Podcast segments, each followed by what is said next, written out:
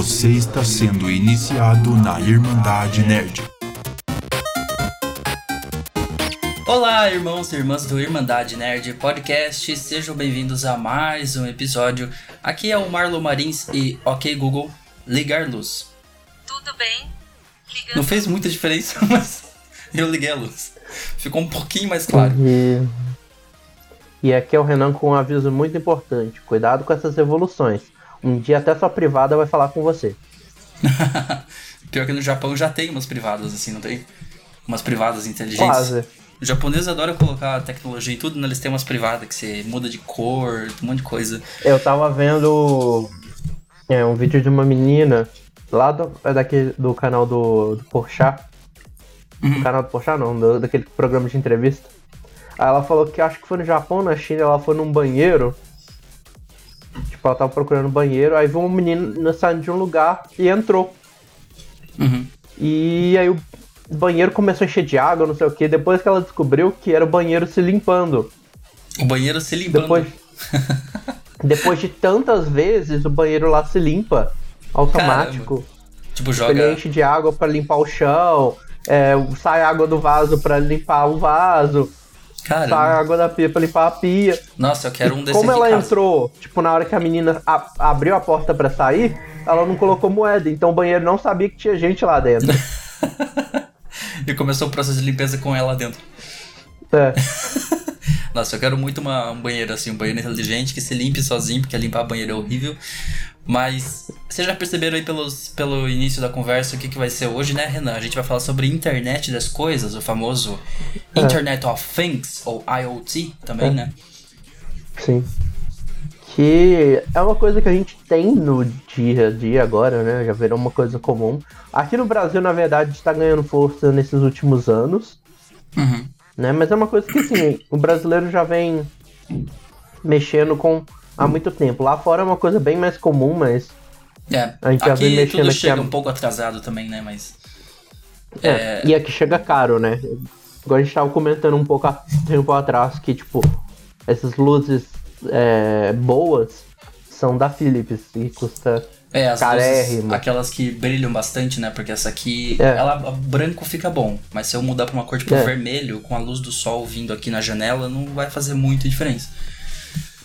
Né? De noite até que E faz, ela- se tiver bem escuro, fica, ele ilumina bem o quarto. E é igual essa que eu falei, é 300 reais uma lâmpada, né? Uma O lâmpada. kit, ba o kit básico é mil e poucos reais. Exato. Pra você colocar na casa toda, né? Mas É. então a gente vai falar de internet das coisas e acho que a gente pode ir direto pro tópico, né? Vamos começar. É, bora lá, vamos começar com o, o clássico, né? O- O que são, como vivem e o que comem. Sexta no Globo Repórter.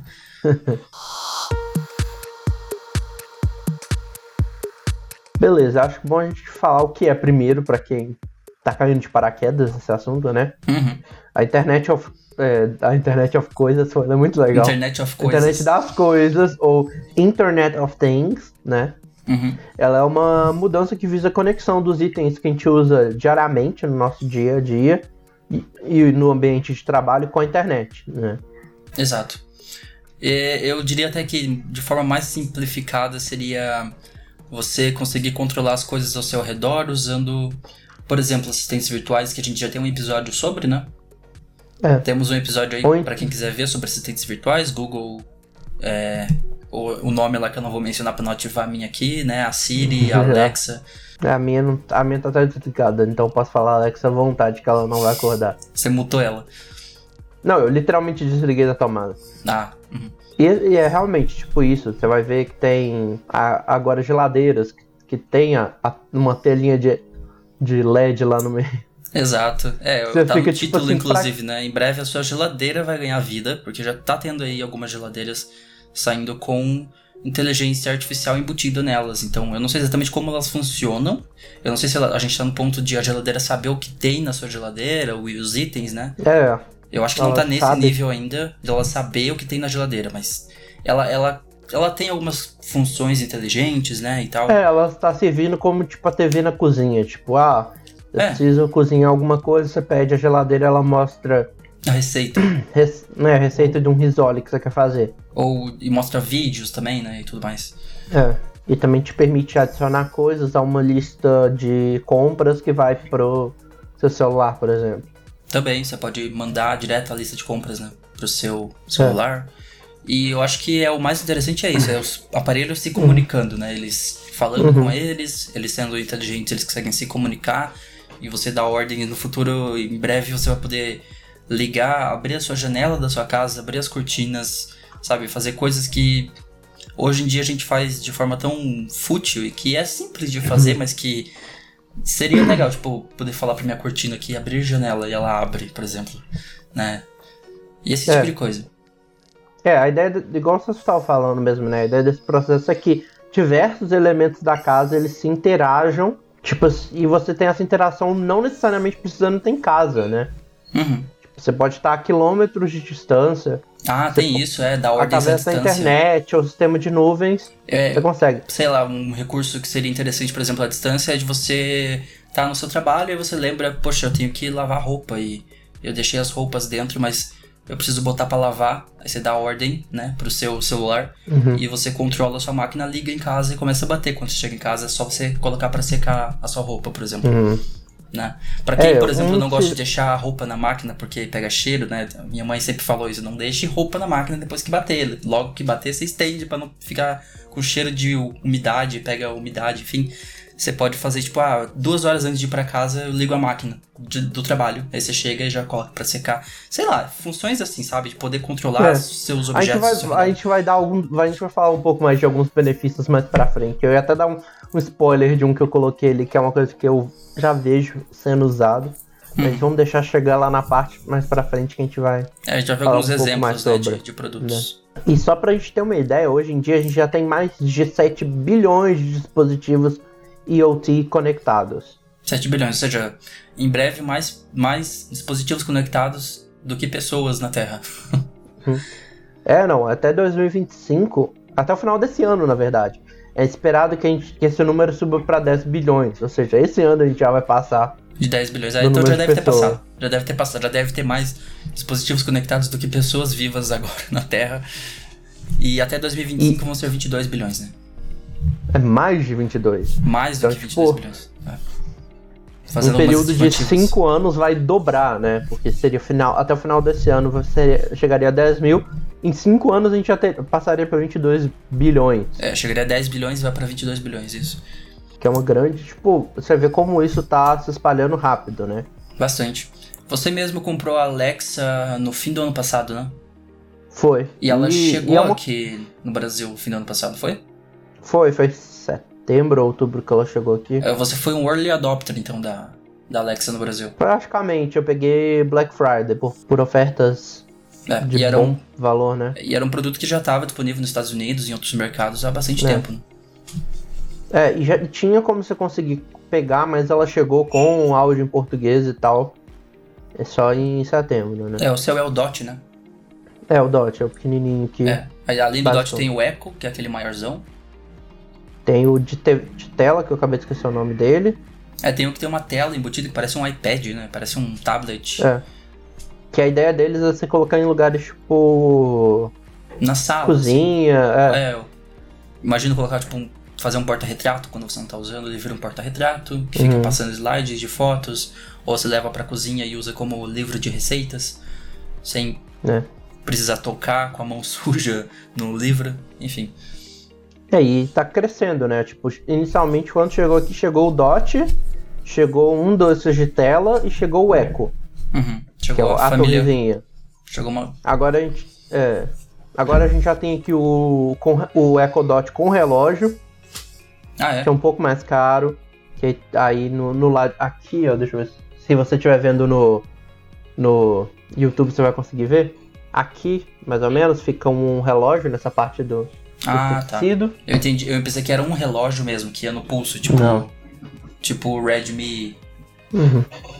uhum. Não, ele adiciona um relógio na, na, na interface do, do Dot.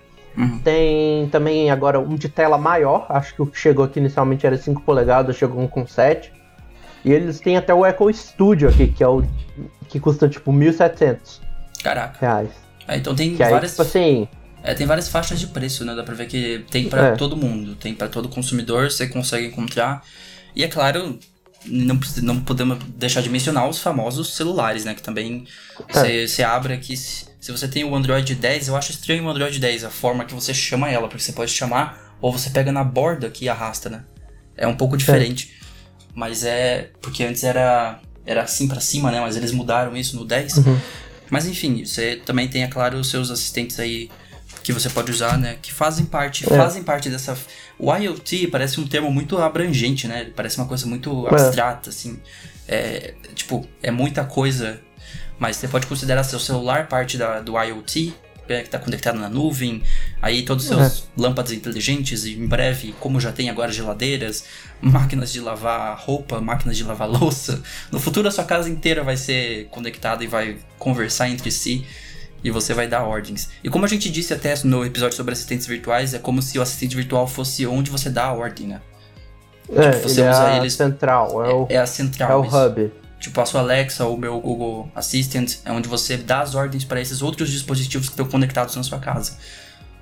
É. E assim, ó, você vai ter. E aí eles agem como um hub. Apesar que, por exemplo, a Samsung, por exemplo, no.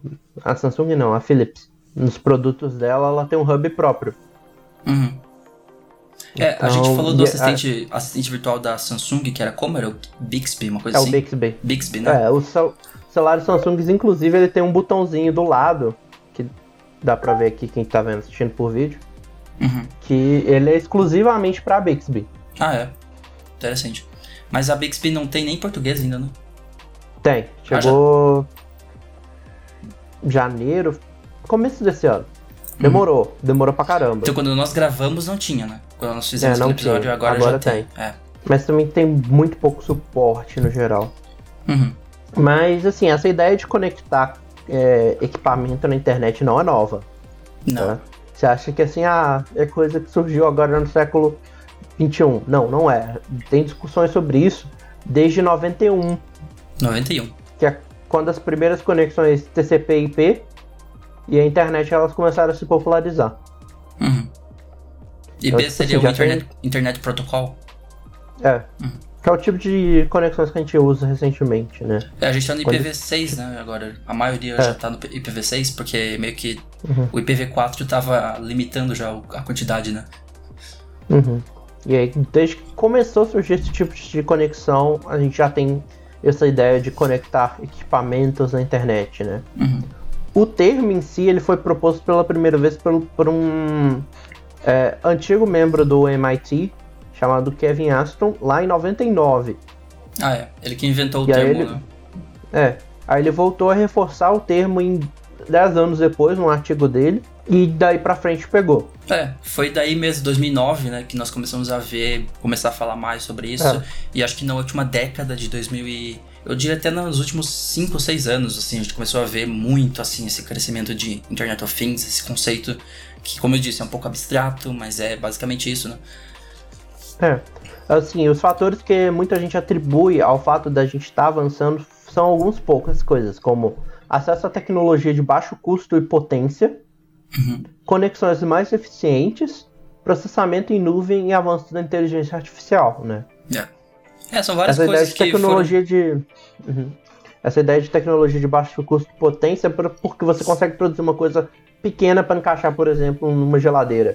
É, Não, gente- seria- não foi o melhor exemplo, né? Eu acho. uma geladeira é um negócio grande, né? Caberia algo grande É. né? no, seu, no, seu, no seu relógio, por exemplo. É. Uma coisinha desse Tipo tamanho, assim, que, que você controla coisas na sua casa também. Então, E são coisas ba- tecnicamente baratas de produzir, né? Estão se tornando, né? É, antigamente não era, mas é um- uma série de fatores, então, né? Que estão se juntando nos últimos anos, que estão possibilitando. Acho que até, inclusive, a, o acesso, como você falou, não só a tecnologia de baixo custo, de baixo custo e potência, mas o acesso à internet em si, né? Que tá É. se tornando mais comum. As velocidades estão ficando maiores e mais pessoas estão tendo acesso à internet graças à democratização da internet. É. Que é também o que mostra o porquê no Brasil isso ainda é uma coisa muito limitada, né? Por isso que chega depois Que aqui. a gente. É. A gente ainda tá na fase de democratização da internet. É uma coisa que a gente vai ter muito tempo ainda pra evoluir.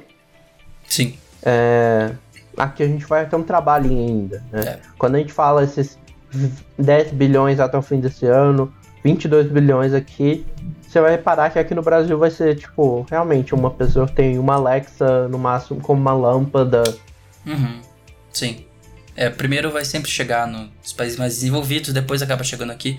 E quando chega com aquele precinho, né? E assim, eu até acho, por exemplo, o preço do Ecodot entendível, né? Mas você vai ver o preço de promoção, tá valendo mais. Uhum. Né? Agora vamos, tá, tipo, vamos falar então de exemplos. Você colocou ali uma É, lista de exemplos de, de onde nós podemos encontrar esse Internet of Things, né? Essa internet das coisas. É, eu tentei pegar coisas variadas, sabe? Pegar vários tipos de serviço diferentes pra gente não ficar só num, É. numa área. Acho que né? eu, eu, tinha começado essa pauta, daí você terminou, né? Acho que É. algumas eu tinha colocado ali. Mas é. É, acho que a gente pode começar com o Android em si, né? O Android e o iOS têm é, funções pra carro. Exatamente. Pouca gente sabe disso, na verdade, até. Uhum. É, tem o Que- Android Auto, né? Que é o. Ele permite a conexão entre o seu carro e o celular do proprietário. E ele permite que você use serviços como o Google Assistant, o GPS, serviços de música, entretenimento. E ele já está disponível no Brasil para carros compatíveis em vários países, incluindo aqui no Brasil. Né? É. Então, é assim, realmente, nesse caso você, vai, você tem duas limitações, né? Uhum. Muito grandes aí, né? O carro ter, ser compatível É. e o seu celular também ser. É, normalmente carros que vêm com Android Auto não são carros popularizinhos, não, daqueles que custam É. 50 mil, é, é bem pra cima, né? Então, é, Uhum. valores bem mais altos, você vai, você vai encontrar o Android Auto.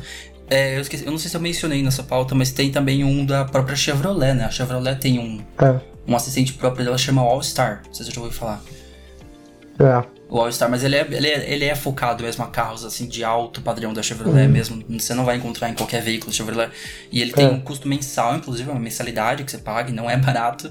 E ele tem um monte de serviços, assim, alguns são até, eu acho, tão estranhos para 2020 que a Chevrolet esteja fazendo. Por exemplo, você pode ligar para. Você tem um assistente no seu carro 24 horas. É uma pessoa, não é um assistente virtual. É uma pessoa que você pode ligar usando o All Star e pedir. Eu gostaria de saber onde fica o restaurante de sushi mais pró o restaurante japonês mais próximo daqui.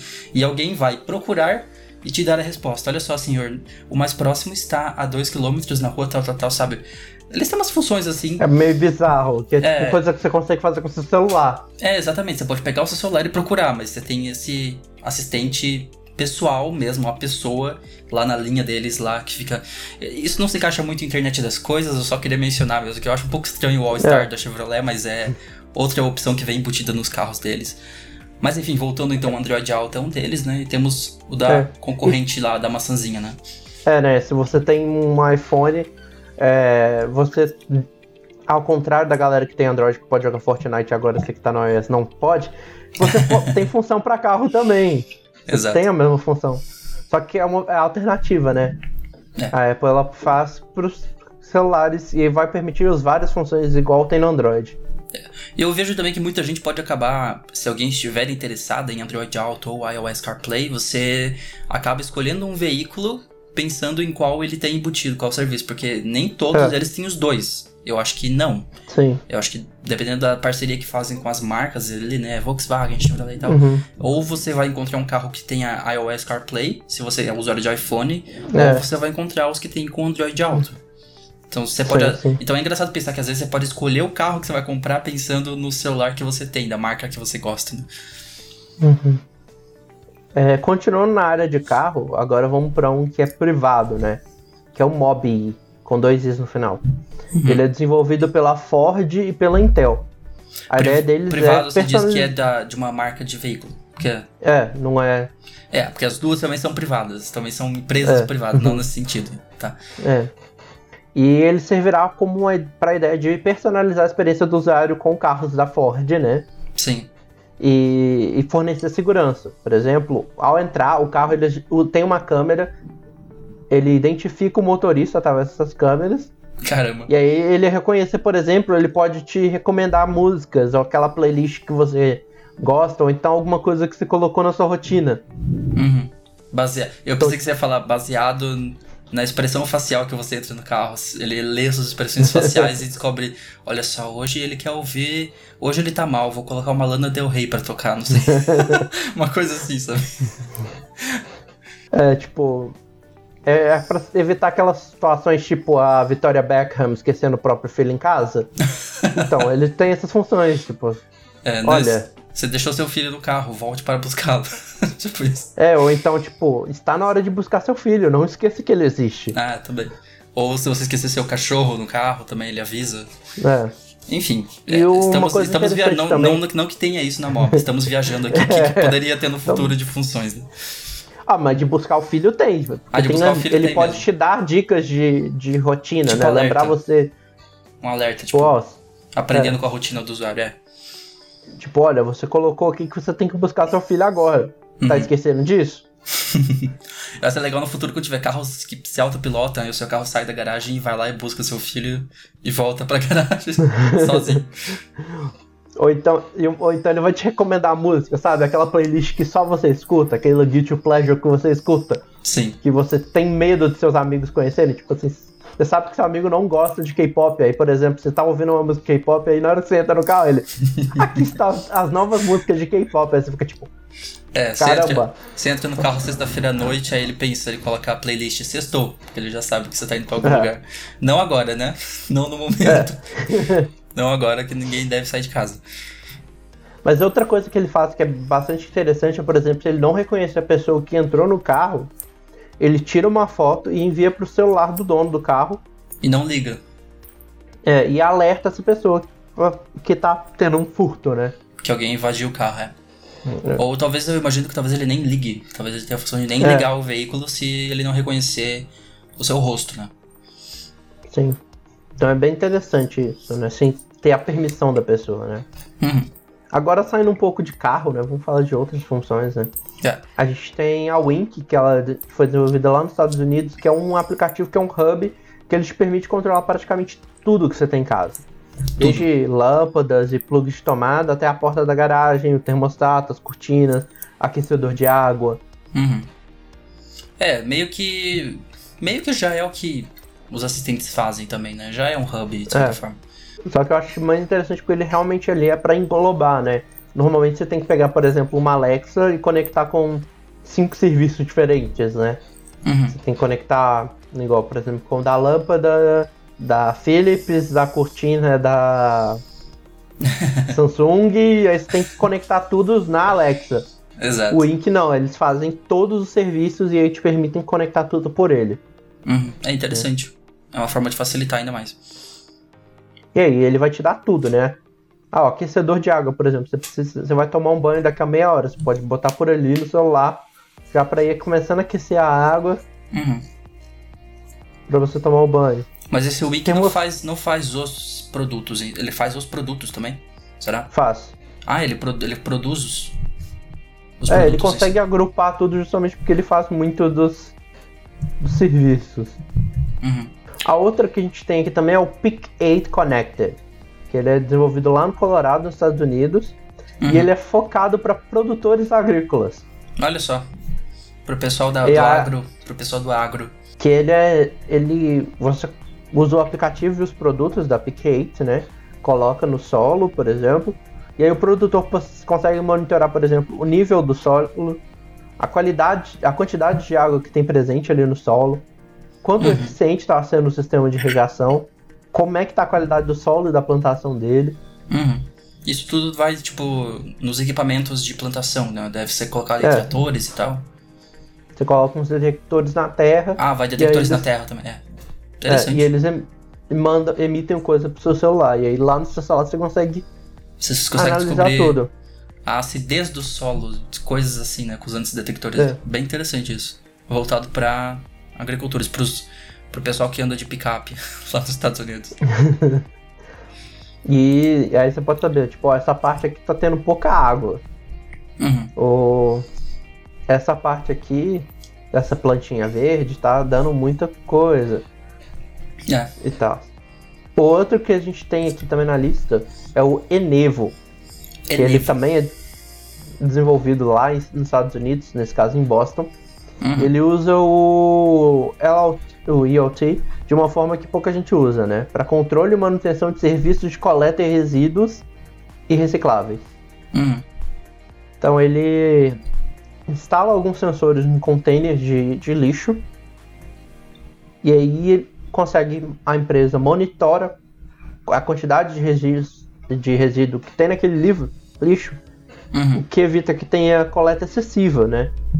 Tipo, o caminhão não tem que fazer a mesma rota todo dia, porque às vezes ele vai passar ali e vai pegar É, metade do, pouca do coisa. de lixo cheio, né? Exatamente. É, isso é uma solução bem interessante. Eu acho que eu moro em prédio aqui, a gente coloca, a gente faz a reciclagem e o caminhão passa todo dia. E às vezes não é necessário, às vezes realmente ele vem buscar, sei lá, 10 sacolinhas assim de lixo dentro dos- do container de lixo ali, Uhum. sendo que não é necessário. Então, com esse tipo de.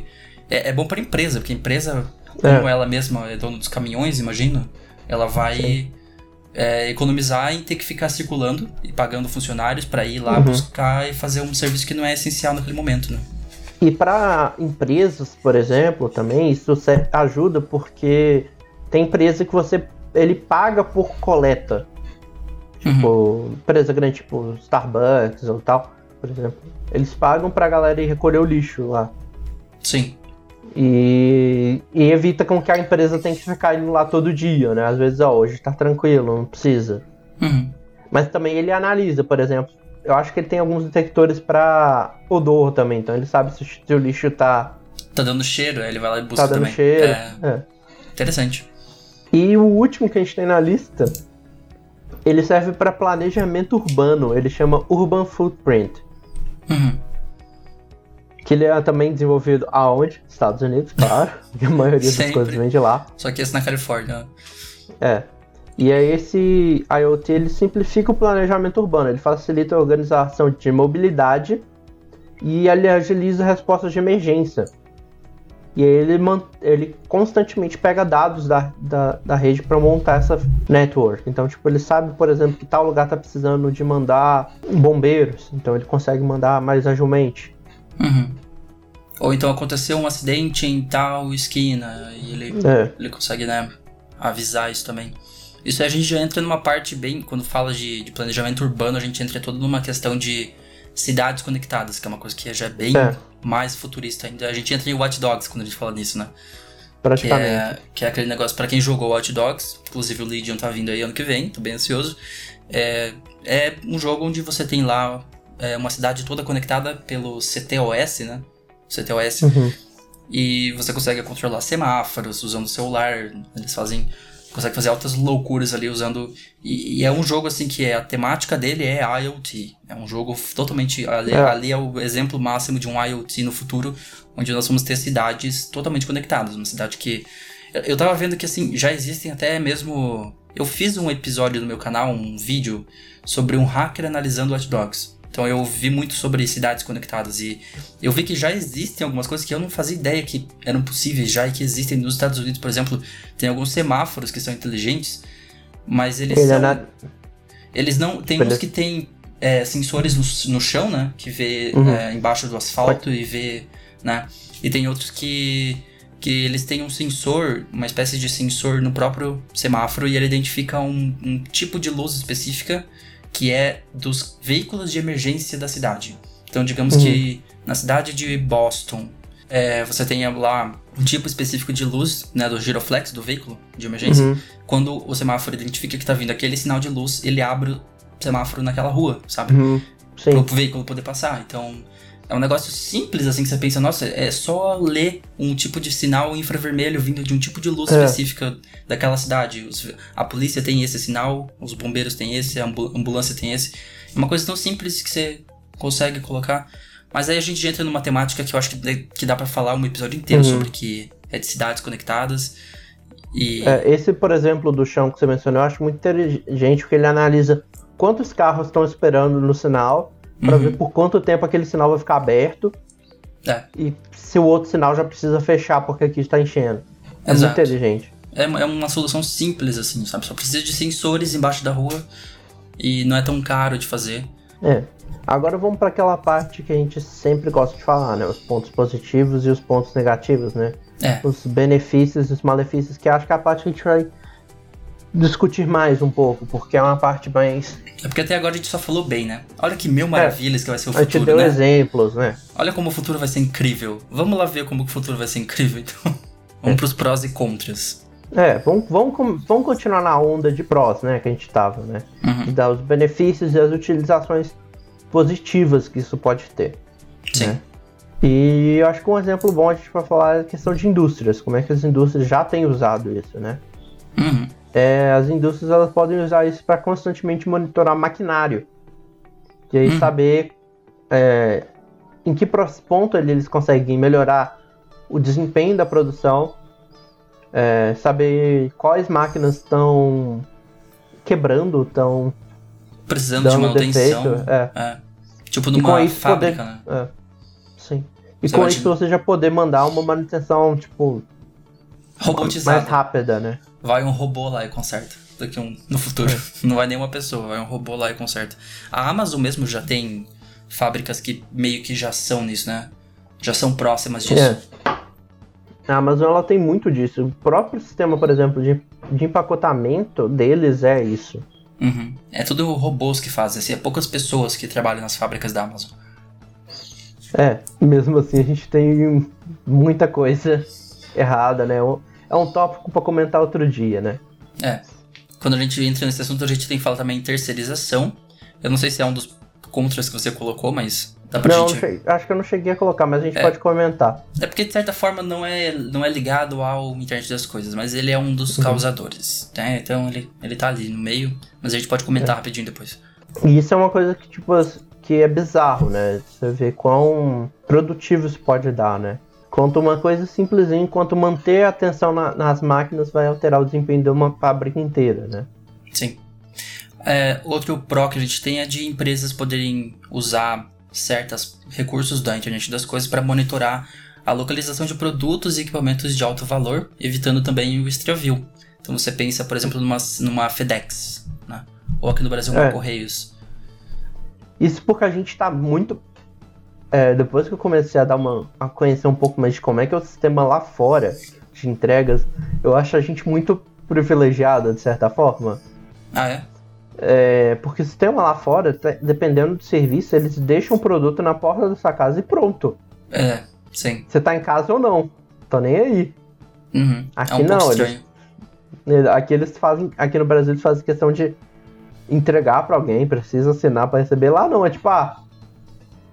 Tá, esse produto, beleza. Toca a campainha, não tem ninguém em casa, deixa na porta. E sai passar alguém pegar e acabou. Uhum. É, é, Né? Até porque é normal lá ter câmeras na porta, né? Lá é, É. uma coisa mais comum entre os americanos terem vigilância na porta, então é algo que no Brasil não daria certo. Imagina no Brasil isso, É. você deixa um pacote na, na frente da sua casa e sai andando. É. Então, Mas, mas isso já é um problema lá, né? Tanto que teve um vídeo do, do Mark Rober que estourou dele, que foi ele fazendo armadilha de glitter pra, pra quem tava roubando pacotes. pra quem rouba pacote, é. Eu vou deixar até o link aqui embaixo no, no YouTube, no- nas plataformas também, pra vocês poderem ver. Que é muito legal o vídeo dele. É, e falando em internet das coisas, a gente tem que falar também de. Nesse, nessa questão aí de transporte, né? A gente tá começando a ver muito transporte feito por drone ultimamente, né? É, A gente tá tendo drones e esses drones, eles vão até esses endereços, todos conectados entre em uma central, sabendo onde ele tem que ir, onde ele tem que pousar. Eu não sei se é controlado por uma pessoa, eu imagino que ainda é controlado É, por um sim. operador, né? Mas no Sim, futuro isso- nem isso vai ser necessário. E isso agora vai começar a acontecer no Brasil bem controlado, tá? Bem controlado. É, a Anvisa permitiu recentemente, acho que a iFood de poder usar.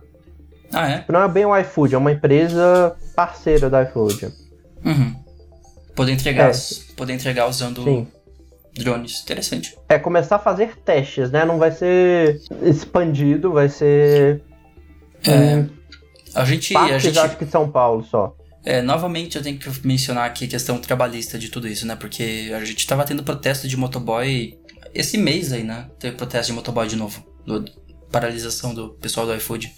Então. É, eu falei Anvisa, eu falei Anvisa, mas foi a ANAC. Tem que ter, ter A permissão ANAC, da ANAC, Agência né? Nacional de Aviação São Civil. civil. É, é, mas então, e a gente entra toda nessa questão de que, né, novamente, terceirização. Você vai estar. Tá, você tá aplicando a internet das coisas em um monte de ambientes que. Eu vou deixar para mencionar isso depois, em terceirização, mas. Uhum. A gente já, já, já vou colocar aqui na pauta no finzinho. É. Porque... E, a, e esses primeiros testes com drone aqui no Brasil vão começar a acontecer em setembro. Ah, lá em, em Campinas. Uhum. Hum. É, então tem esse lado bom. para você que é consumidor do iFood, né? Vai, é. vai, vai pousar um drone na sua casa entregando sua comida. É, você vai poder controlar aí onde está seu pacote. Se alguém roubar. No caso dos Estados Unidos, se alguém roubar, você sabe onde está. Deve ser o que? Um mini chip de rastreamento? Uma coisinha assim que custa é, é centavos é para produzir. E é uma coisa que você coloca ali para identificar, né? Ou rastrear o caminhão que tá o produto. É, ou então, em vez de colocar em cada pacote o chipzinho, você coloca no caminhão mesmo. Pra saber é. onde ele tá, se já saiu pra entrega e tudo mais. De forma automatizada. Sem saber, ah, tá chegando perto de casa, então pedir alguém para pegar. Hum. É. E na área da saúde também tem, né? Alguns processos. É. é. E uma coisa que tem começado a ser usado é para para os médicos poderem monitorar sinais vitais do paciente e alteração, independente de onde o paciente estiver. Hum. Então ele, ele instala no paciente, por exemplo, o médico de casa consegue verificar é. como tá os sinais, se, se teve alguma alteração recente. É, se o paciente tem, por exemplo, marca-passo, se ele estiver internado em casa, né? A pessoa, tá com COVID, a pessoa tem alguma doença e está em casa por algum motivo. Não Covid especificamente, mas uma doença que precisa do marca-passo, ela tá em casa e ela é alertada, o médico é alertado, ou o sistema de emergência é alertado se alguma coisa acontecer, né? É, tipo, pressão subiu do nada. Ele já hum. avisa pro médico. E o médico pode entrar em contato automático. Tipo, o que aconteceu? A pressão é. subiu aqui do nada. Uhum. E esses dispositivos também estão. Esses dispositivos que estão sendo instalados na gente, a gente entra um pouco no transhumanismo quando a gente fala disso, que é outro é. tema que eu tô guardando para falar sobre há um bom tempo. Acho que vamos acabar falando na semana que lançar Cyberpunk, hein, que vai ser, é. vai ser interessante. Cyberpunk 2077 tá vindo aí, tem bastante dessa temática. Mas é, você. Agora esses marca-passos já podem ter internet conectada neles, porque o chipzinho de, de internet hoje é um negócio minúsculo. Uhum. E você pode. É, inclusive isso já pode ser usado por empresa, né? Uhum. Esse mesmo, na, mesma, na mesma noção que a gente tem para saúde, está podendo ser usado na saúde de funcionários. Né? Também. Que eles podem colocar. Isso pode ser implantado em funcionários, não, não necessariamente lá dentro, né? Tipo, superficialmente, você coloca aqui na, na região do peito, por exemplo. Ou um relógio, sei lá, podia ser um relógio.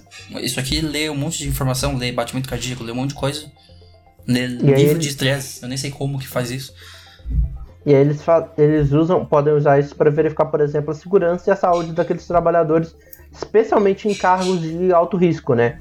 Tipo, trabalhadores de usina e outras áreas que são bem hum. perigosas. Exato. E aí também a gente pode falar um pouco do uso pessoal, né? Que a gente tem várias aplicações.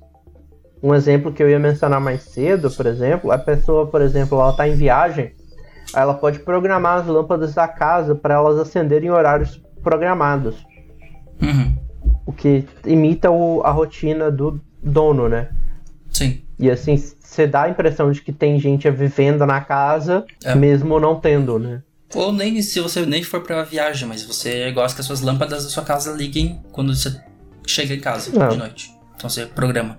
Ou então, sei lá, para mim, por exemplo, eu tenho peixe em casa. Seria muito bom ter um alimentador de peixe que se que eu posso dar ordem à distância para ele, é. em vez de ter que ser manual.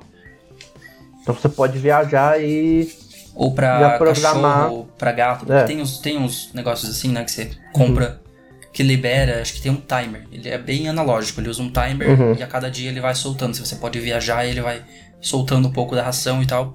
Pro animal não comer tudo de uma vez, porque se deixar ele come. E é. podia ter alguma, um sistema simples ali, sabe? De abrir e fechar uma coisa que faz a ração cair e você ativa isso à distância. E assim, é inteligente, por exemplo, nesse caso da lâmpada, você imitando a rotina, você meio que dá a impressão pro ladrão de que, olha, eu vi alguém viajando, mas tem alguém vivendo nessa casa. É, a casa tá com luz acesa ainda e tal. Uhum. Então, Outra coisa também que dá para fazer é, por exemplo, você tá no trabalho, né? Você tá aquele dia que tá bem friozinho, você fala, não, quero chegar em casa, deitar debaixo de coberta, assistir meu filminho. Então você pode, tipo, quando tá saindo do emprego, falar, olha, eu quero aumentar o termostato pra tanto. Uhum. E já Aí deixar ele aquecer na casa- casa. Não fica ligado o dia todo lá gastando É. pra nada. Você chega em casa Vou tá falar, na vou deixar a ideal. casa. Deixar a casa quente o dia inteiro. Vou usar só à noite, mas. Vai ficar aqui 8 horas esquentando a casa. Uhum. Não, você deixa pra. É, o ar-condicionado, alguma coisa assim. Bom, e além dessas partes boas, né, a gente vai começar então a É. entrar na partes, nas partes ruins que isso tudo a causa. gente- Que... A gente já falou muito bem, né? A gente já tá com o quê? Quase 43 40, minutos de é. gravação. Falando bem, agora vamos falar um pouco mal, né? Vamos falar, Não vamos falar menos- mal também. Vamos. É. Que a gente tem vários problemas, né? Não é coisa fácil, né? O principal ponto negativo que a gente pode falar, né? Que causa muita preocupação da utilização dos IoTs são privacidade e segurança. Exatamente. A gente entra na questão de que esses dispositivos, eles têm câmeras, eles têm microfones, eles estão ligados à internet, ou seja, é perfeito para alguém ou invadir a sua privacidade, um hacker, e eu fui vítima de hacker esse ano, eu sei o que eu tô falando, como é como você acha que você nunca vai ser vítima de um hacker e você acaba sendo, ou É. por empresas monitorando, pegando dados sem a sua permissão, né? Apesar de que todas têm lá nos seus termos e tem agências já regulando isso, né? Mas é um quesito de privacidade e segurança que a gente tá abrindo mão em troca de uma certa facilidade de uso no nosso dia a dia. É, e assim, a gente nunca sabe o que está sendo gravado, né? Então a gente fa- fala, por exemplo, da- das assistentes virtuais tipo Alexa e tal, que eles falam, ah, tudo que você fala, ela só é gravado mesmo a partir do momento que você fala a palavra-chave, tipo Alexa. Uhum. Que isso aí ele fala, ah, é mandado pro, pro banco de dados que vai analisar, envia a resposta e apaga do banco de dados. Mas será que apaga mesmo? Será que apaga mesmo? Né? Porque do Google Assistant não apaga mesmo. É. Tipo assim, ela fica salva. Eu consigo entrar no meu histórico, que lá nos assistentes virtuais eu até deixei link naquele episódio mostrando pra você ir lá e ver o seu histórico do Google ah, Assistant, desde a época que ele se chamava Google Now, né? Que ele tinha outro nome. Você consegue ver pesquisas que, você, que eu fiz em 2015 naquele negócio, tá lá salvo ainda. Uhum. E você pode apagar em massa. Felizmente tem essas opções, né? Apagar em massa, mas ele não tem opção de você apagar logo depois. A Amazon É. pelo menos já diz que eles apagam depois que é o. depois que Uhum. envia o resultado, né? É, isso também porque é da parte que eles salvam, né? Porque teoricamente eles falam que eles não salvam o que eles estão falando quando eles não estão ativados. Uhum. Mas eles estão ouvindo, isso, é- isso é certo, né? Porque para eles entenderem você falando, ok, Google, é, tá- Alexa, eles têm que estar ouvindo. Você não tá apertando um botão, você tá dando um comando É. de voz. Pra você dar esse comando de voz, ele tem que estar te ouvindo o tempo todo. Então, nada impede que esteja gravando e mandando o que você tá falando pra eles o Né. tempo todo também, né? É, então, tipo, quando você vê aquela propaganda de. E ainda mais. E fica mais estranho aquele momento que você tá comentando com alguém alguma coisa e você entra, tipo, Instagram, é, YouTube e aparece a propaganda daquilo que você tá comentando. Isso também, é, a gente comentou naquele episódio, né, que algumas É. pessoas dizem que isso acontece, que você tá é, falando sobre um assunto, depois aparece aquilo, aquela propaganda no seu, no seu, sei lá, na internet, conforme você navega pela internet. Rolou isso, por exemplo, quando eu tava procurando pra comprar essa cadeira que eu tô sentado. Eu, tipo, Hum. eu cheguei a mencionar, eu acho que eu não cheguei nem a procurar nada. E, tipo, um ou dois dias depois já apareceu propaganda pra mim no Instagram de cadeiras. Eu tô assim, Isso já aconteceu algumas vezes comigo também. De eu mencionar que queria comprar algo sem lembrar de eu ter pesquisado. Eu nunca tenho certeza se eu realmente. Será que eu pesquisei sobre isso? É por isso que tá mandando. Mas ainda assim, quando eu tenho que pesquisar muitas vezes um assunto pra ele aparecer pra mim. Eu tenho que pesquisar em muitos sites, assim, até aparecer propaganda direcionada daquele assunto. uhum. E já aconteceu comigo também, e é, nunca, nunca sabemos, né? E um ponto que pode ser levantado com relação à privacidade também, né? É como esses produtos eles podem ser usados para controle social e manipulação política. Exatamente. É. Controle Que é social e questão- manipulação política seria quando você entra mais na questão de que o governo talvez esteja recebendo essas informações também, né? É. E tipo, quanto dessa informação sua que está sendo usada para te manipular a fazer alguma coisa, comprar alguma coisa. Uhum. Né? Imagina um partido comunista chinês, por exemplo, utilizando algumas tecnologias da Xiaomi de forma meio, sabe, dizendo pro público que não, nós da Xiaomi não estamos gravando nada, mas a real o governo chinês está recebendo tudo que você fala, aí você que tá na sua casa e você critica o ditador lá. E aí, É, sabe? é toda essa treta com o, o TikTok que tá tendo, né? Exatamente. Enquanto o TikTok tá aqui, tá sendo usado para outras funções, né? É, Isso é um medo dos Estados Unidos, né? De que o TikTok esteja sendo usado para monitorar os americanos. É por isso que o TikTok está sendo banido nos Estados Unidos, assim como o Google sofreu sanções e não pode mais estar É. nos dispositivos da Xiaomi, né? Uhum. Ah, Os serviços da Google, o Android tem, mas é um Android todo modificado sem os serviços da Google. Então você não tem Play Store, por exemplo, que já é um grande, uma grande perca para Xiaomi.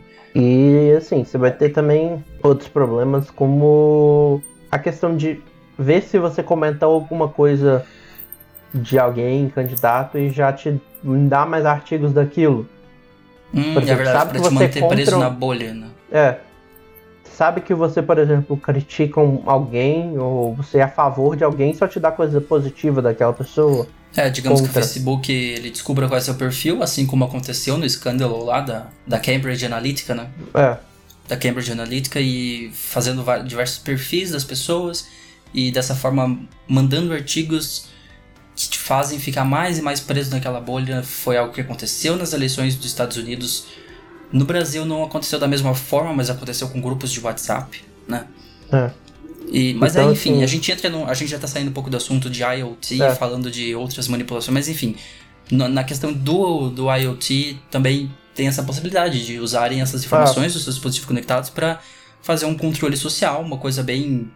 É, 1984, né? Bem Orwell É. mesmo. Que é muito parecido com a realidade do nós estamos agora, entre ambos. Outra questão da, do, do quesito de segurança é que a maioria dos produtos eles apresentam um poder computacional baixo. Tipo, Eles Uhum. têm o poder computacional para fazer o que eles precisam fazer e só. Então, a maioria desses produtos eles não tem um firewall, ou se tem é um firewall muito precário, Sim. e eles fazem criptografias bem básicas. Uhum.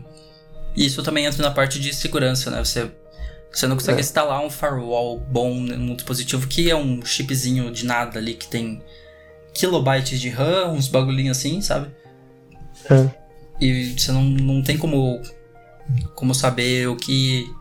Você, você- você abre muitas brechas nessa questão. né? Abre Uhum. várias brechas para hackers, para pessoas te, te é, invadirem sua privacidade, sua segurança também. Graças a esses dispositivos que não, não têm hardwares muito potentes e não permitem que o software seja igualmente seguro. É. E essa fácil é, conexão que você pode ter com esses produtos, é, muitos hackers já mostraram que não tem dificuldade para você acessar equipamento doméstico ou carros que possuem IoTs. Exatamente. Não, no vídeo que eu fiz sobre esse hacker analisando Watch Dogs, que eu falei, eu vou deixar o link na descrição para quem quiser ver depois o vídeo no meu canal, porque ele falou muita coisa interessante. Ele mostrou Uhum. Um dispositivo que ele mesmo inventou, que ele consegue abrir qualquer porta de carro em 30 minutos de, de, de alarme, assim. Uhum. E, e não é nem algo que precisa necessariamente estar conectado à internet. Ele, o laptop dele vai precisar estar conectado à internet. Ele consegue reprogramar um, um controle que ele criou e ele consegue destravar a porta de qualquer carro, assim. É, é bizarro. Sim. E para piorar, acho que essa coisa que eu coloquei é ainda pior do que isso, né? Eles já chegaram a mostrar até que marca-passos, bombas de insulina e o desfibrilador cardioversor implementável, que é um tipo um desfibrilador que você coloca na- dentro da pessoa, eles podem ser acessados tipo, com pouca facilidade. É. Se você tá, se você tá procurando um hitman, imagina um hitman do futuro, ele descobre que tal pessoa, um assassino de aluguel descobre que tal pessoa usa o marca-passo, ele pode simplesmente te matar da forma mais silenciosa possível. Ele desliga o seu marca-passo à distância. É, Se o seu então, marca-passo tipo, for conectado à internet pela aquela questão que eu disse antes de te é, mandar uma ambulância caso aconteça alguma coisa, ou avisar o seu médico sobre o estado do seu coração e tudo mais, da mesma forma, se ele é conectado à internet para enviar essas informações, ele é conectado à internet para receber informações e para ser desligado por alguém, hum. né? Então, então tem É, toda essa e aí questão. tem por exemplo, o desfibrilador, por exemplo, alguém que tem lá sabe que pode ter alguma parada cardíaca, o cara faz ele tomar um choque justamente para causar a parada. Para causar então, tipo, também. É, é... E seria assim, uma morte que seria de causa. É um. É. Você faz um homicídio dessa forma, sem, sem deixar rastro nenhum, assim. Talvez rastro é. que talvez, se forem analisar o software uhum. depois, verem que foi invadido, não sei. A gente tá viajando aqui um pouco nessa, é. nessa questão, mas vendo assim no futuro o que, que poderia acontecer, sabe? Eu, eu, não me surpreenderia daqui 50 anos ver uma notícia dessa acontecendo de verdade. Hacker invade marca passo de X político, alvo político na Arábia, sei lá, um negócio assim, sabe? Você começa a pensar nesse tipo de coisa que se torna possível quando você fala em IoT. É, e a gente já viu coisas bizarras acontecendo com os equipamentos, né? Tipo, em 2018 a gente teve a Alexa pirando, né? Pirando. Teve, teve a história dela, da galera que. Dela começou a dar risada do nada? Começou a dar risada do nada. Teve isso. É, a gente comentou nos assistentes virtuais, né, sobre algumas coisas estranhas que, que acontecem com os nossos assistentes.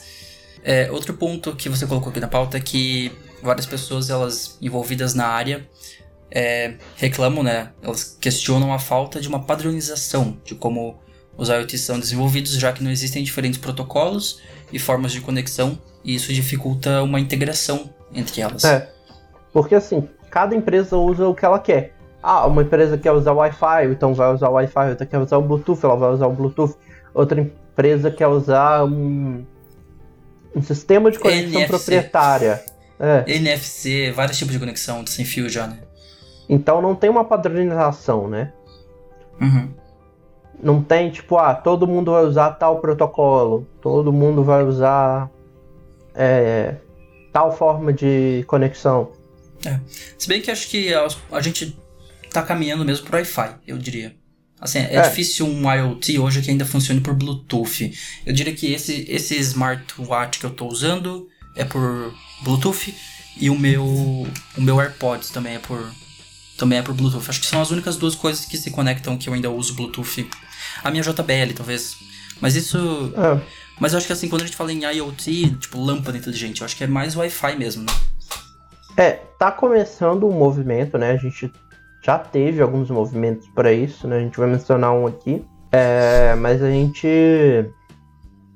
não tem nada ainda. Então, tipo, para você conseguir integrar tudo num serviço só ainda é muito difícil. Uhum ainda você vai ter várias empresas fazendo o que elas quiserem, né? É, não, não é algo padronizado. Seria, é. seria bom criar um, uma padronização de IoTs, de como elas é. devem se conectar. Teve um, um consórcio, tipo um consórcio teve, de IoTs. E já teve, começamos a ter. Ah, já em 2014, teve? a Intel, a Dell e a Samsung, mais algumas outras empresas menores, elas se juntaram em um consórcio com, com essa intenção de buscar alguma tal padronização. Ah, então. Mas é. assim, é... não, não tem tantas atualizações. Eu, eu cacei cor que nem louco na internet para ver se tinha alguma coisa, mas acho que o último atualização sobre esse assunto é 2015. Realmente, não, não tem um consórcio que una todas elas. Mas é bom saber que a Intel, Dell e Samsung já se juntaram para tentar fazer. Mas eu acho que é uma coisa que a gente ainda vai demorar muito para para ver, né? Uhum. Outra coisa também é que a FTC, né, que muita gente deve estar tá ouvindo agora, porque tem muito a, ver, muito a ver com tudo que está rolando lá fora dos Estados Unidos, né, mas que é a Federal Trade Commission, uhum. a Comissão de Troca é, da Unidade Federativa dos Estados Unidos, ela não tem regras com relação aos IoTs. Ela só tem recomendação. Ela só recomenda, né? É. Então, tipo, se você quiser seguir, é isso. Se não quiser, também estamos de boa. Não vamos é, te cobrar e, seguir. E é a própria FTC que tá proibindo o TikTok aí, né? É. E assim, e é esse que é o problema. Justamente porque ela não regulariza, então ela deixa aberto muita coisa. Uhum. Né? Ela fala, por exemplo, que você tem que ter segurança dos dados, você tem que ter consentimento de acesso aos dados do usuário, você tem que minimizar os dados coletados, você tem que eliminar esses dados coletados em pouco tempo, mas ela não tem nenhuma regra, ela, isso aí é o que eles recomendam. Só. São só recomendações. Tipo, se você, empresa, quer seguir as recomendações, boa. Se você não quer seguir, não siga. Assim, Mas vocês é- querem ter sucesso, segue essas dicas. Mas sem elas, talvez vocês consigam sucesso também, então de boa. É. E, E no Brasil a gente tem alguma coisa comparável à FTC? Eu acho que a gente tem. Seria o que? Uma Visa? Não, tem um. Um coisa parecido também. A, ANA, a ANAC é do. Não, a ANAC foi o que você falou, né? Da, da aviação. É. Eu não sei qual Eu é. esqueci qual que é. Eu Deve ter algum é. órgão regula- regulatório que eu não, não tô lembrando agora. Que poderia ficar encarregado desse tipo de coisa, de, de discussões sobre IoT no Brasil. Vou procurar aqui órgão. Eu esqueci como é que é o nome desse, do órgão. É uma coisa de mercado. Eu esqueci. Mas é tipo. Bizarro você ver que se lá nos Estados Unidos não tem essa, essa preocupação em regularizar, imagina todos os outros países, né? É, pelo que eu vi aqui em 2018 teve a tentativa de criação de um órgão regulador de proteção de dados. Olha só, em 2018 foi criado, foi tentado, mas pelo visto não foi pra frente ainda, então seria o nome, Então- o nome dela, eu acho que seria exatamente o me- o comparável à FTC, seria a Autoridade Nacional de Proteção de Dados. É. Eu não sei se é exa- seria equiparável no mesmo nível, mas enfim, é- é algo que É. nós, do Brasil, também estamos, vamos ter que começar a pensar no futuro ter algo nesse Eu sentido. acho mais específico, acho que a brasileira é um pouco mais específica, é tipo uma parte de um órgão para focar nessa questão, porque a FTC ela é mais geral, Ela, é uma ela- comissão, né? Sim. ela checa mais coisas de comércio no geral em si. Uhum. É, e eu coloquei E no por fim ul- da pauta aqui a terceirização, né? Que eu não podia deixar de É. mencionar. Eu comecei a mencionar do que do, do- dos protestos dos motoboys, né? A É. gente teve nesse último mês vários protestos dos motoboys pedindo melhorias. é, Isso, coisas que foram agravadas graças à Covid, porque a, o iFood não deu É, não forneceu equipamento de proteção, não forneceu álcool gel. Depois de muito tempo começaram a fornecer esse tipo de coisa, que É. era algo básico que já deveria estar sendo dado de graça aos motoboys desde o princípio. Aí teve protestos e a gente entrou todo nesse assunto, por exemplo, dos, dos drones, né? Você vai estar literalmente É. substituindo uma pessoa que estaria indo até a sua casa, sendo empregada para fazer uma pro- exercendo uma profissão por uma máquina que vai estar fazendo isso uhum. sem reclamar, sem ser paga, com um custo muito mais baixo para a empresa. E a gente tá vendo aí o iFood, como você mencionou, que eu não estava sabendo dessa história, que eles estão usando, começando a usar drone, então, para entregar a sua comida. É. Quer dizer, literalmente jogando os motoboys que construíram a empresa do início ao fim e É. substituindo por uma máquina que vai fazer tudo isso de É, graça eles vão começar a fazer uns testes em setembro, né? eles. É. Mas assim, é, realmente é isso. Essa treta dos motoboys é, é muito complicada pra gente até falar aqui, né? Se você quiser saber, por exemplo, eu acho um, um, vídeo muito interessante do, do Greg News Greg News. sobre. Veja o vídeo, eu vou deixar na descrição. É, que é uma coisa muito complicada, né? E é uma coisa que esse tipo de ação vai piorar ainda, né? Vai, total. Cê, é, tipo, sério, eu, eu realmente não tava sabendo dessa história. Eu tô chocado em saber que eles realmente estão. E, e- e estejam divulgando essa informação. Nós vamos usar drones a partir de agora pra entregar sua comida. Então, foda-se os motoboys, é basicamente isso que eles estão falando. Que construíram nossa empresa até aqui. E, e, assim, e várias outras questões, se você parar pensar, o IoT. Não é só o IoT, é tecnologia em geral, é máquinas que estão ficando inteligentes, inteligência artificial, tudo isso junto tá fazendo a terceirização acontecer. E o IoT ele tem um, tem um pezinho ali também junto, né? Então a gente não pode deixar de mencionar como um dos grandes contras da- dessa tecnologia toda. Então, assim, é interessante para o consumidor você receber o seu iFood rápido, sai do restaurante direto para sua casa com drone, ótimo, legal. Mas você vai estar deixando de empregar um monte de, de gente nesse processo, né? É, e vai ser uma coisa bizarra. A Amazon é uma que sofreu muito por isso, né? A Amazon Ela- sempre, né? A Amazon é a primeira. Não sofreu. Eu acho que essa palavra é complicada, né? Ela não sofreu. Ela não né? sofreu, ela, Ela causou. causou com, ju- com justificativa, sofreu com motivos, sofreu É. retaliações por, por isso, né? Uhum. Sempre é, sofrem retaliações por causa de, de terceirização. Eles estão fazendo mercados já que são inteligentes que É. não precisam de ninguém. Máquinas pegam na prateleira que você compra, né? E entregam Uhum. pra você. Tipo, eles querem terceirizar o planeta inteiro, tipo. Eu vou, vou até voltar mais especificamente no caso da Amazon, lá no- na hora que a gente for na recomendação da semana. Que a minha recomendação da semana tem um pouco a ver com isso. E aí, e aí eu vou recomendar uns vídeos muito interessantes pra assistir. É, então, só pra finalizar o assunto, pau no cu do Jeff Bezos, é isso. Terceirização tá aí. Vamos pro debate final, então? Acho que a gente pode passar por algumas perguntas, né? Uhum. Primeiro, quais LOTs fazem parte da. Isso é pergunta para nós também, a gente vai comentar, mas a gente quer que vocês aí também comentem. Isso, né? comenta é pra gente aí nos comentários. Como é. Se você tá no YouTube, né? Se você tá no Spotify, nas é. plataformas não tem como comentar. Mas você pode Nesses entrar. casos, tem as nossas redes, tem a rede social da Irmandade, né? A rede de podcast, responde lá. Isso, manda pra gente É. quais que você usa, né? Coloca nos comentários no YouTube se você tá vendo o videocast, quais que fazem parte da sua vida. Quer começar você, Renan? É. É, inicialmente pra mim aqui eu não tô com tantas coisas assim de OTs, né? Eu tenho a Alexa no geral, eu tenho as lâmpa a lâmpada, né? É uma lâmpada, Uhum. que é a que fica no meu quarto, eu também nem uso ela tanto assim. Eu comprei literalmente pra experimentar e. é daquela marca com P que faz produtos meia boca aqui no Brasil. Ah, tô ligado, tô ligado. Então, tipo assim, a lâmpada ela buga. Tem hora que ela pisca aqui do nada. Pera, qual com P? Aquela que termina com Ivo? É, Termina com A que Ivo. fez, a que fez computador com tela 3D que usava aquele óculos azul e vermelho. Eu tive um desse em 2008. Eu tive um desse em 2008. então, ela mesmo. Tô ligado quem é. Mas Eu é. comprei só pra testar, porque eu achei baratinho, barato no shopping e fui testar. É, Isso e algumas outras coisas que já são naturais, né? Eu tenho um- uma base de carregamento sem fio, mas não é tão IoT assim. E eu acho que é isso, né? Os É. consoles em si, de certa forma, já estão com algumas funções IoTs também. É, o da Xbox você pode ligar por comando de voz, né? É. Acho que é- PS4, de certa forma, você consegue. PS4 também mas tem que, Controlar. tem que ter o PS Camera, não? É. Mas também, por exemplo, você consegue conectar pelo Spotify. Ah, Mesmo o PS4 estando, por exemplo, em repouso, você consegue ligar o PS4 pelo Spotify. pelo Spotify. É engraçado Pra isso. mandar poder- tocar música. Você abre seu Spotify pra ligar o seu PlayStation 4. Mas ele tem que estar no modo de repouso, né? Só pra É. constar. Ele não pode estar desligado, senão ele. né? É, Eu. É, eu acho que eu diria TV também, de certa forma, né? O TVs TV hoje em dia é um. São IoT total. É.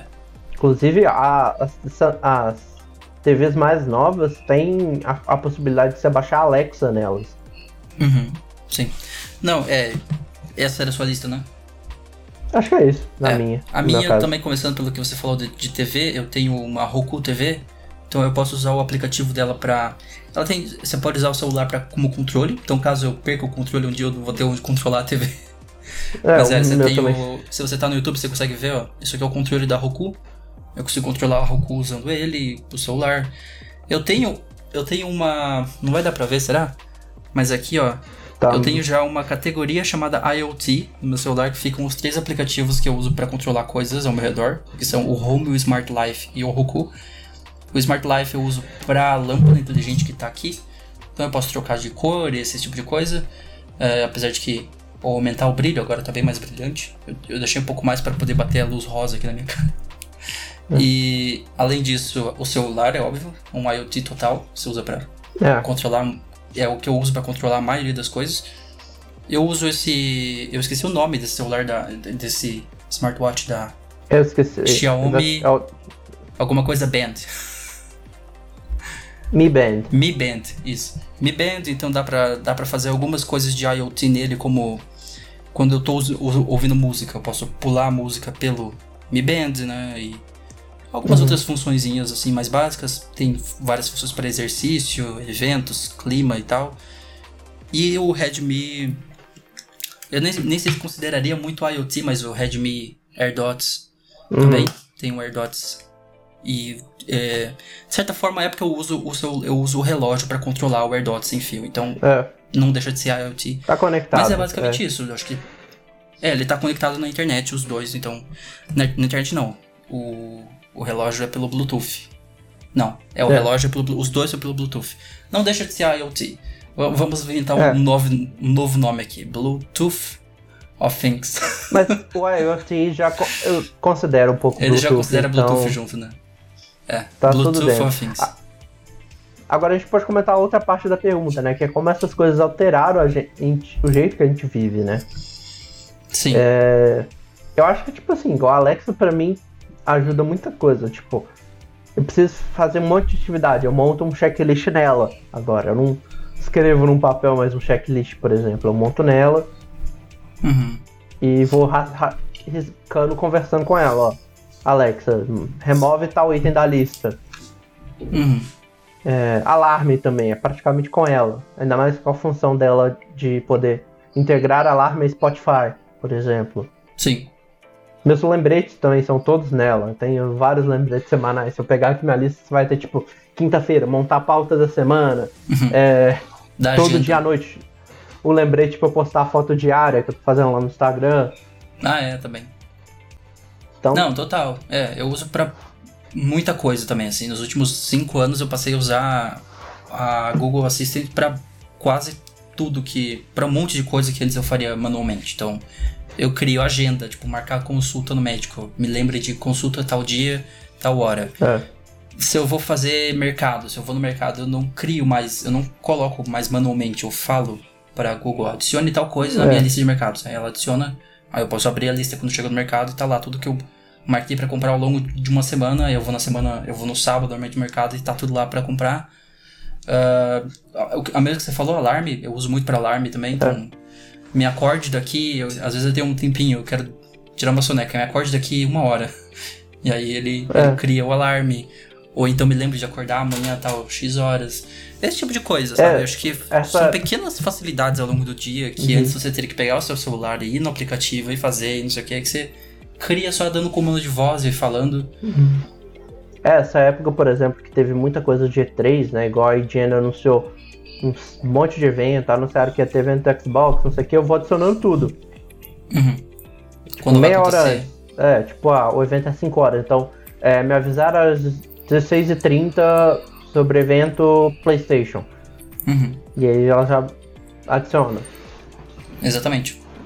Mas acho E que aí- isso tudo é coisa que a gente entra na questão de eh, Google Assistant, né? De, de assistentes É. virtuais. Então, acho que de IoT, uma coisa que está conectado, que eu uso mesmo, é o celular para para controlar música, a lâmpada. Então, ainda assim, são coisas que eu conseguiria fazer com o celular? Conseguiria. Mas é mais fácil fazer de outra forma, mais rápido? É.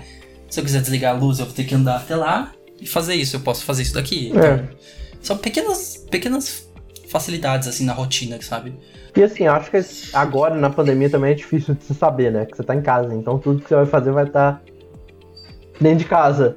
Mas assim, fora também tem essas coisas. Por exemplo, não, eu saí e esqueci a, a luz do meu quarto acesa. Você consegue apagar.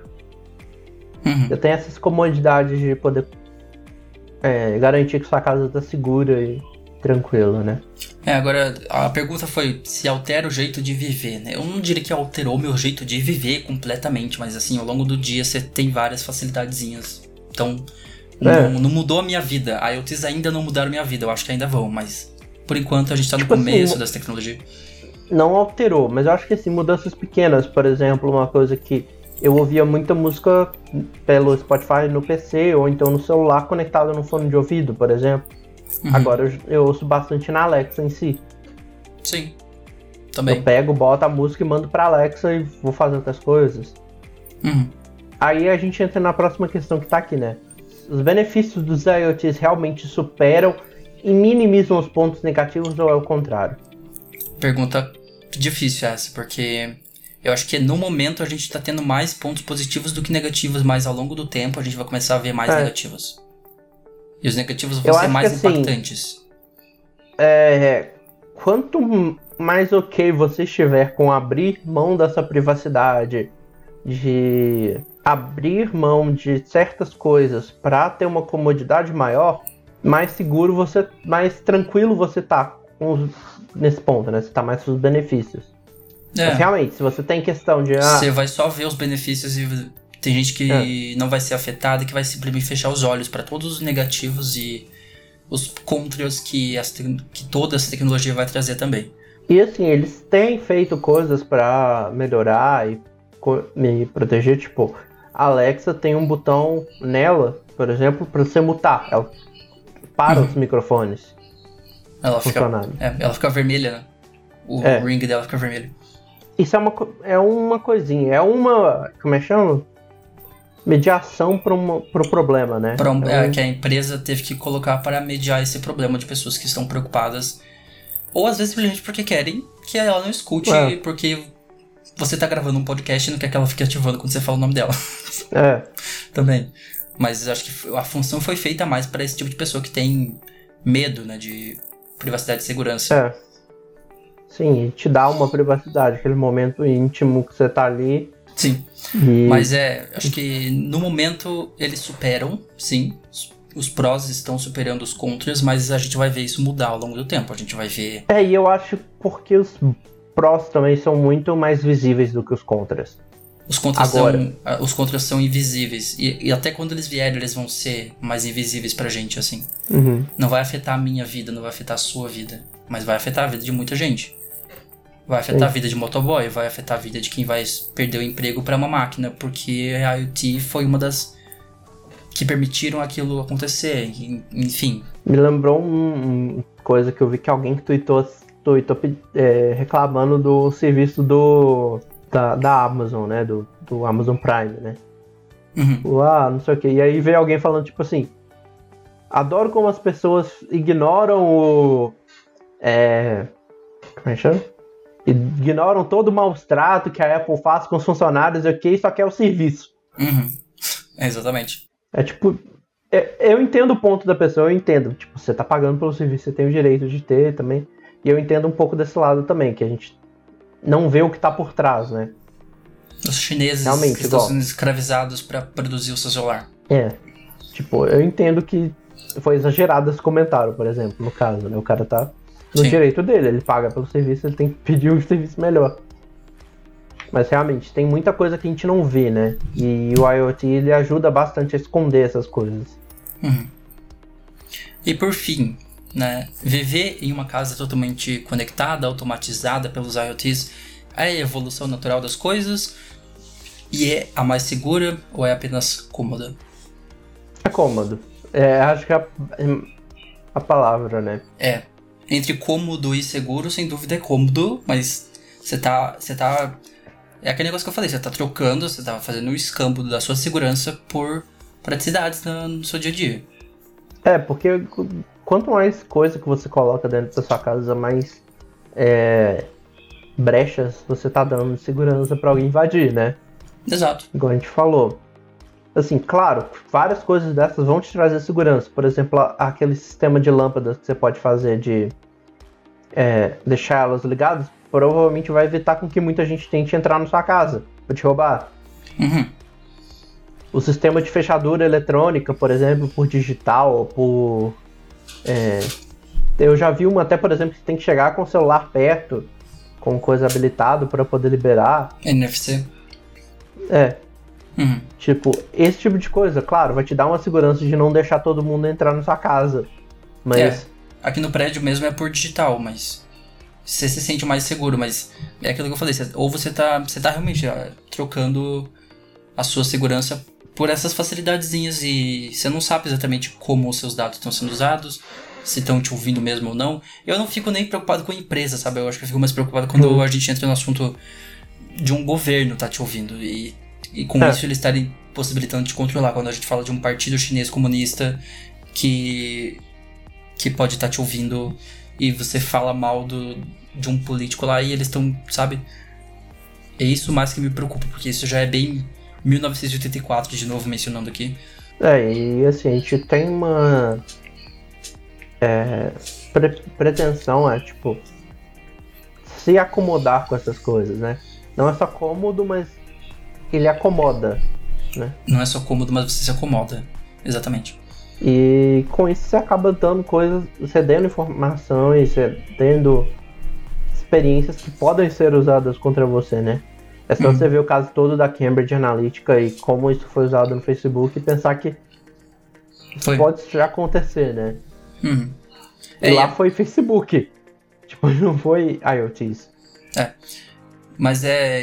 Se é uma evolução natural, eu acho que é. É, é o caminho que nós estamos indo, é esse mesmo. É, é uma. evolução natural mesmo. É, é um caminho que começa aqui, vai passar pela automatização da casa inteira, de alguns eh, objetos nossos, e vai terminar no, no episódio que a gente deve fazer lá em novembro, né? Que é o transhumanismo. Transhumanismo, é, a gente Começa, fazendo... começa nessa evolução e vai pro transhumanismo. Esses episódios estão todos conectados. né? Começamos com assistentes virtuais, vamos pra IoT, vamos pra terceirização, vamos pra humanismo, transhumanismo. Mas se a acho quisesse, que. a gente até botava aquela clássica cena de To Be Continued aqui no To final. be continued. Vou colocar agora, eu coloquei. to be continued. Mas enfim, é. Se você tá no YouTube, você viu. Se você ainda não tá, você não viu. É, vamos para sugestões então? Vamos finalizar, porque Bora, acho que bora já, lá. deu, já ficou bem. Já ficou bem interessante esse assunto todo dos IoTs. A gente quer saber o que, que vocês acham do assunto todo. Também comenta aqui embaixo É. no YouTube. Manda pra gente a rede Quais social. vocês têm? Responde essas últimas perguntas com a gente. Exatamente. Sempre bom. E a gente vai então agora para as nossas sugestões da semana. Bora lá. Sugestões. Seu guia nerd da semana. Quer começar com a sua ou eu falo a minha? Pode ser, vou começar com a minha então. É, Eu vou começar falando. é, Na verdade, é uma sugestão só. É de um canal no YouTube. Faz tempo que eu não recomendo canais no YouTube, chamado The Zack and Jay Show. É um canal que eu acho muito bacana porque eles fazem. Eu acho muito original o conteúdo que eles fazem. Eles são dois britânicos é, que fazem coisas malucas. Por exemplo, esse último vídeo que eu vi deles, eles estão há um bom tempo sem postar. Eles, eles não postam vídeo. Eles postam vídeo por mês, mas eles já não postaram nesse último mês. Me estranho isso, mas eles têm muita coisa lá pra vocês verem. É, um que eu gostei muito foi nós postamos 100 cartas para as maiores mansões de Londres perguntando pra entrar e conhecer e funcionou. E tipo, eles pegaram, colocaram 100 cartas, né, em algumas das maiores mansões de Londres, perguntando a gente pode visitar vocês aí e alguns e alguns deu certo, eles conseguiram entrar em algumas mansões pra ver como é que é.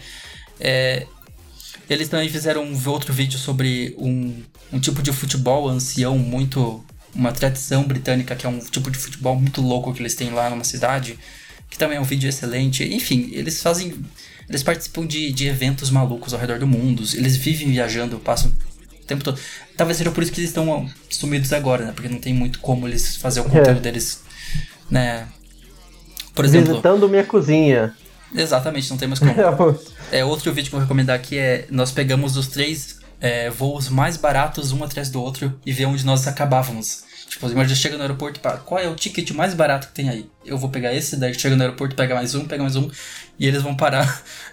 eles vão. Sério, é muito bom o vídeo. É, eles são muito criativos, assim, eu acho eles muito criativos. Eles não são aqueles tipo de caras que vão e só fazem loucura nos vídeos, eles fazem uns negócios interessantes no fim, sabe? E é tá aí, The Zack and Jay Show é minha recomendação da semana, o link vai estar aqui na descrição. E aí, Renan? Eu sou o clá- clássico cara que recomenda canal que não precisa ser recomendado, mas tem conteúdo bom, né? Eu vou recomendar um canal que é de uma emissora de TV americana. que é o canal do CNBC, CNBC. que é da NBC lá fora. Esse, o canal do CNBC em si, o foco dele é business, negócios. Mas ele, tra ele trata de várias coisas que envolvem tecnologia também. Por exemplo, tem um vídeo deles é, sobre como é que a a Amazon faz a entrega deles de um dia lá fora. Ah, do Prime, né? É. Business Prime. Que eles têm lá o One Day Shipping, né? Que eles postam num dia e tal. Eles explicam como é que funciona. E eles não. É, como é que chama? E eles tratam das polêmicas da questão de segurança, dos funcionários e tal. E tem outros episódios bastante interessantes, tipo, eles fizeram um de por que as, empre- as empresas estão tentando criar um mundo sem senhas, Sem por senhas. exemplo. É. É. Por exemplo, na Google, por exemplo, se você trabalha lá, você não tem mais senhas. Você tem outras formas de login. Uhum. E é muito inter- interessante. Cada vídeo dele eles tratam de uma coisa. Por exemplo, o vídeo que eles postaram há três horas atrás é sobre qual o futuro do plástico, é, é, da, da reciclagem de plástico, por exemplo. Hum. Ou então eles fizeram outro vídeo de como a falência acontece durante uma, o período da, da pandemia. A falência de empresas, de pessoas. É, sim, de empresas Ah, e tá. pessoas no geral, né? Falecimento seria de pessoas, né? Eu É, confundo. Mas é, Por bem exemplo, interessante. Tem um outro vídeo que eles postaram alguns dias atrás, que é, por exemplo, por que, que o- os carros com direção automática da Tesla estão demorando muito tempo. Foi postado um mês atrás. Uhum. Bacana. Tá aí o canal da N. Como é que é? CNBC. CNBC. Vai estar os dois na descrição, então. Tá nos links do post. E a gente vai ficando por aqui, então. É, muito obrigado por terem assistido. A gente volta na terça-feira que vem com mais um podcast e videocast aqui no YouTube. E falou, gente. Até.